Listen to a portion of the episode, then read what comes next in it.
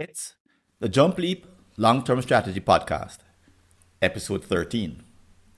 You're someone who is already a long term thinker, working in a for profit company.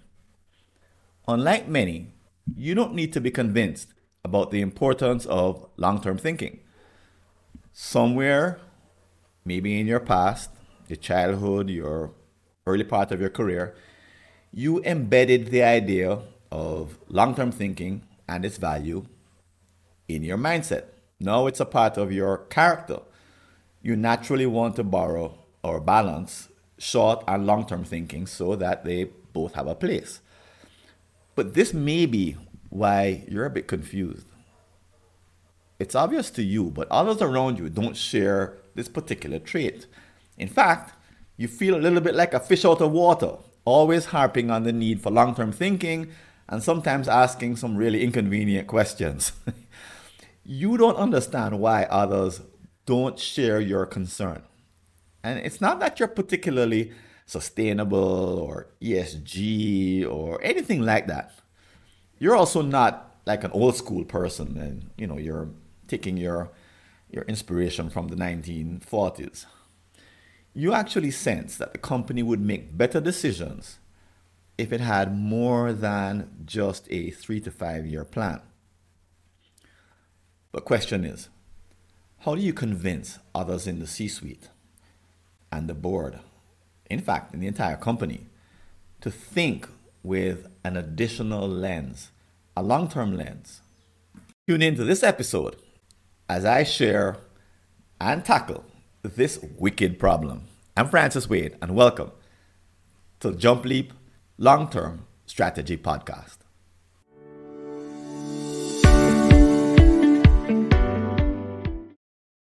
And welcome back. And if this is the first time you're tuning into this particular podcast, you may be puzzled a little bit by the particular format that we use.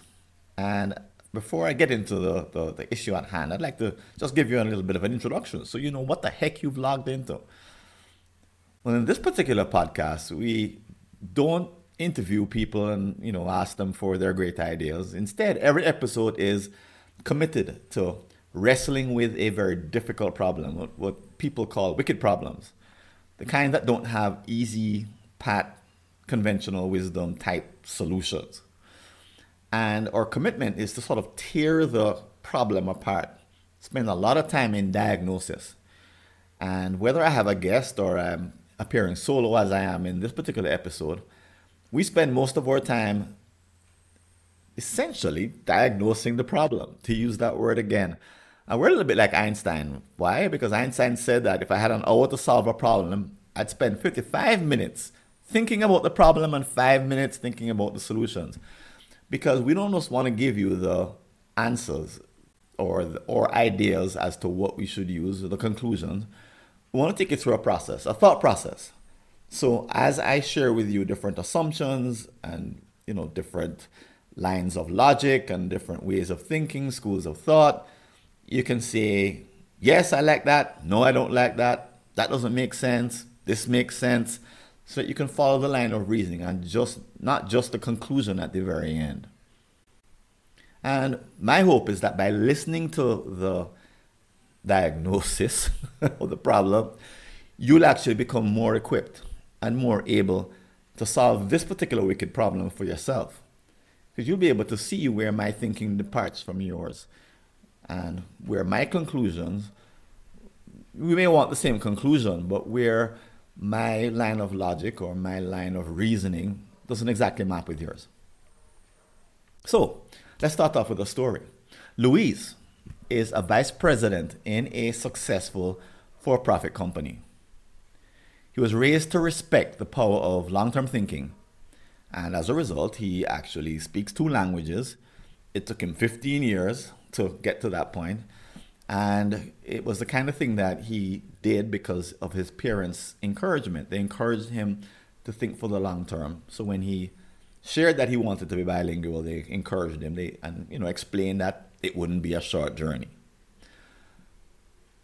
But in his job, he's been struggling to get his colleagues to agree to a long term point of view. And recently, in a weekly C suite meeting, he tried to make the case for a long term vision for the company. After a long discussion and disagreement, pitted the CEO on one side and the CFO on the other and divided the team. All they could agree to do was to craft a two paragraph vision statement. And, you know, as they were having this discussion, they even went over a few statements from a few successful companies. But of course, you know, these are vague statements. He was burning inside, as a matter of fact, in the whole conversation once they sort of agreed to just go with a vision statement. And he's he's thinking, you know, how could I take these kinds of statements to the company and champion them? Because they're so high level, 20,000 feet, 100,000 feet. You know, younger staff want more than just these vague kinds of one size fits all or statements that could belong to any company, kind of two paragraph, kind of lofty. People want way more concrete than that nowadays. They wouldn't be happy with vision statements. He thinks that if he were to announce such a statement or the CEO were to announce it, that it would drive especially the younger staff crazy. And it would make some of them leave because they would now think, oh, our company isn't up to much. So why should I stay around to see how this turns out? I'll go hitch my career onto a different wagon that I think is actually going somewhere that is actually inspiring and makes a difference. So Louise is convinced he needs to make a better case for a long term vision. So you may be someone who you know, I imagine if you're listening to this podcast that you already believe to some degree in long term strategic planning. So you already are in that school of thought. And um, you probably are like Louise that you have to battle some people who are real short term thinkers. Among them could be your CEO. If your CEO, for example, is motivated or paid or incentivized by short term stock options or short term results. So the board is holding him or her to account for what happens in the next one to three years, and then that's it. Um, you could be in a situation where you have already tried, or some have already tried to, you know, broach the idea of long term thinking and say that we need more than just hand waving. Um, and then you may be even some who are against the whole idea and say that life is changing too much and we can't can't afford to spend time doing that kind of thing. And, you know, so those might be some of the folks who are sort of actively, I would say, working against, but their point of view is one that you have already either rejected or you suspect is a problem for the company right now. Problem is that you are an advocate for long term visioning and long term strategic planning but no one gets convinced when you actually try, you know, to explain or. Hope you're enjoying this free excerpt from the Jump Leap Long Term Strategy podcast. Interested in finding out more about getting a subscription to full episodes? Visit www.longtermstrategy.info. Go through the benefits. You're not a great salesperson. Let's imagine that you're not the head of sales in this case, or it's not part of your makeup, perhaps. And you, you, you, you realize in your gut that there's a cost to not having a long term vision and the resulting long term strategic plan. And there's some things that are being lost. You know, just to rattle off a few of them, there's a direction that's missing, um, inspiration, um, a bunch of other things that we'll we'll talk about, but you see them very plainly and very clearly.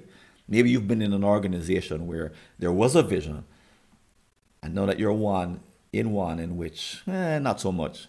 You know the difference is like chalk and cheese. Um, and inside you, you may be, you know, even feeling a sense of frustration, like you've reached the, the, the, the, the end of the road in terms of you don't know what to say next you're struggling to explain you know, the way Louise did in that particular meeting. And you're wondering, you know, maybe I'm the only, maybe I'm wrong. Maybe this this is not the best way to go. You know, and and but but as you know, as you talk to other folks who have a long term vision, you got to think that, and they can't explain why they have one in their company and you don't have one in yours. What makes them long term thinkers? What makes them, you know, be willing to have BHAGs and the folks in your organization are not convinced? You think you got to think it's got to be easier than this. Maybe you're overthinking the whole thing. That it should be easier to convince others of the value of long term thinking. So if you find yourself in in you know sort of in the space that I just described, um, you're in the right place because in this particular podcast episode, we're going to be looking at uh, visioning, uh, the creation of big, hairy, audacious goals, and the difference they make. In the part two, which I, I, I intend to be in the next few episodes, but there'll be a part two to this particular episode. We'll look at strategic planning. You know, how do you convince others uh, for the need of long-term strategic planning? Uh, but in this case, we're just looking at long-term visioning. And I'll, I'll as, when I go into the solutions and get out the diagnosis, I'll, I'll perhaps say why we're doing this, because you may not even see the connection between the two, or you may just think we just need a strategy, we don't need a vision. Okay? So what is it like when your company doesn't have a, a long-term vision? Um, over time, I would say that your company ends up communicating short term, short term, short term, and short term.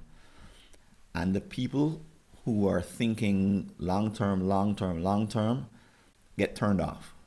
So it doesn't happen all at once. They're not outside, you know, with placards saying we need long term vision. But small things happen, you know, like they go start looking on LinkedIn to see, okay, what's what's a company that's aligned with my values to some degree, and what's a company that is going in a direction that I can support, in that I'd be interested in in, in going with. Where should I, again, hitch my wagon? You know, if I think that a technology is coming that's going to disrupt the industry, and we're refusing to look at it because it doesn't fit into our short term look at things. It's going to take 10 years. I want to be there when it hits. Then, you know, I go looking on LinkedIn. So I start to take these small steps to commit myself to something that has a, a greater long term future. And, you know, eh, you start losing out against competitors over time because your vision for three to five years just doesn't measure up to another company's that is even six years out there. So you're they're further off out you they're out there than you are, and you aren't. And then there's other shareholders, stakeholders, I would say. Sorry, um, like a board member, for example, who I was in a board board retreat the other day where a board member shared that you know they were basically disappointed that the executive didn't come to them with anything more than a short-term vision, short-term strategy. That they they basically say we're here to solve some big problems and take on big issues, and all we're hearing from the executives are these short-term kind of say trivial, but yeah, that's kind of what they meant. These trivial kind of pursuits. You know, so it's tough to it's tough to communicate in over time uh, and get people excited and enrolled and interested um, when that's all you have to share is where we're going in the next few years. And when someone raises their hand in a town hall and say, well, where are we headed in the long term? And you say, well, you know, we're headed to good places. Uh-huh. Well, have you read our vision statement? You know, and then you hear some kind of like tittering throughout the audience. And you say, what? There's no, no, no vision statement says everything. And you can tell by just looking out into the audience that the vision statement isn't doing what it's supposed to do. What is it supposed to do? We'll talk about that in a few. But over time, you know, you could expect that if you persist in not having a long term vision. In other words, if you're not effective in getting the company to commit, then essentially you'll have the company at some point just be displaced by some trend, the way Kodak was. So Kodak was completely displaced and thrown off by the change from analog to digital, from the old style of using film to capture capture images to using digital solutions to capture images. Fuji, on the other hand, wasn't because they had a long-term strategic plan and they maintained their relevance and you're concerned that the company may not be relevant in the future. You know, this is competition now on, on steroids to the point of uh, being an existential threat or not. And ultimately, you may even worry about long-term value. You know, companies companies exist to create and sustain long-term value. Now, how do they get by without long-term strategic plans? You don't understand why. But if you don't communicate the need for a long-term strategic plan to sustain long-term value, then the company will not succeed. So you see these things very clearly. And if you don't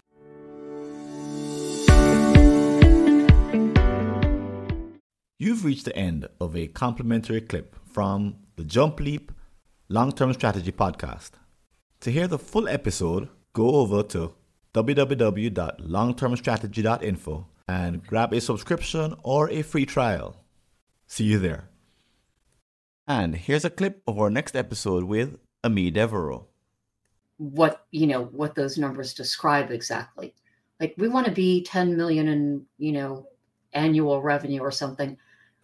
But they haven't actually thought through like what that, you know, what would that company look like? What would that world look like in which we have 10 million in revenue? So what we're doing here is we're describing the world. This is the world that will exist when they have achieved their 20 year goal. And that world, once you've described the world, now you have, you know, now you have the constraints that are going to drive your creation of the strategy.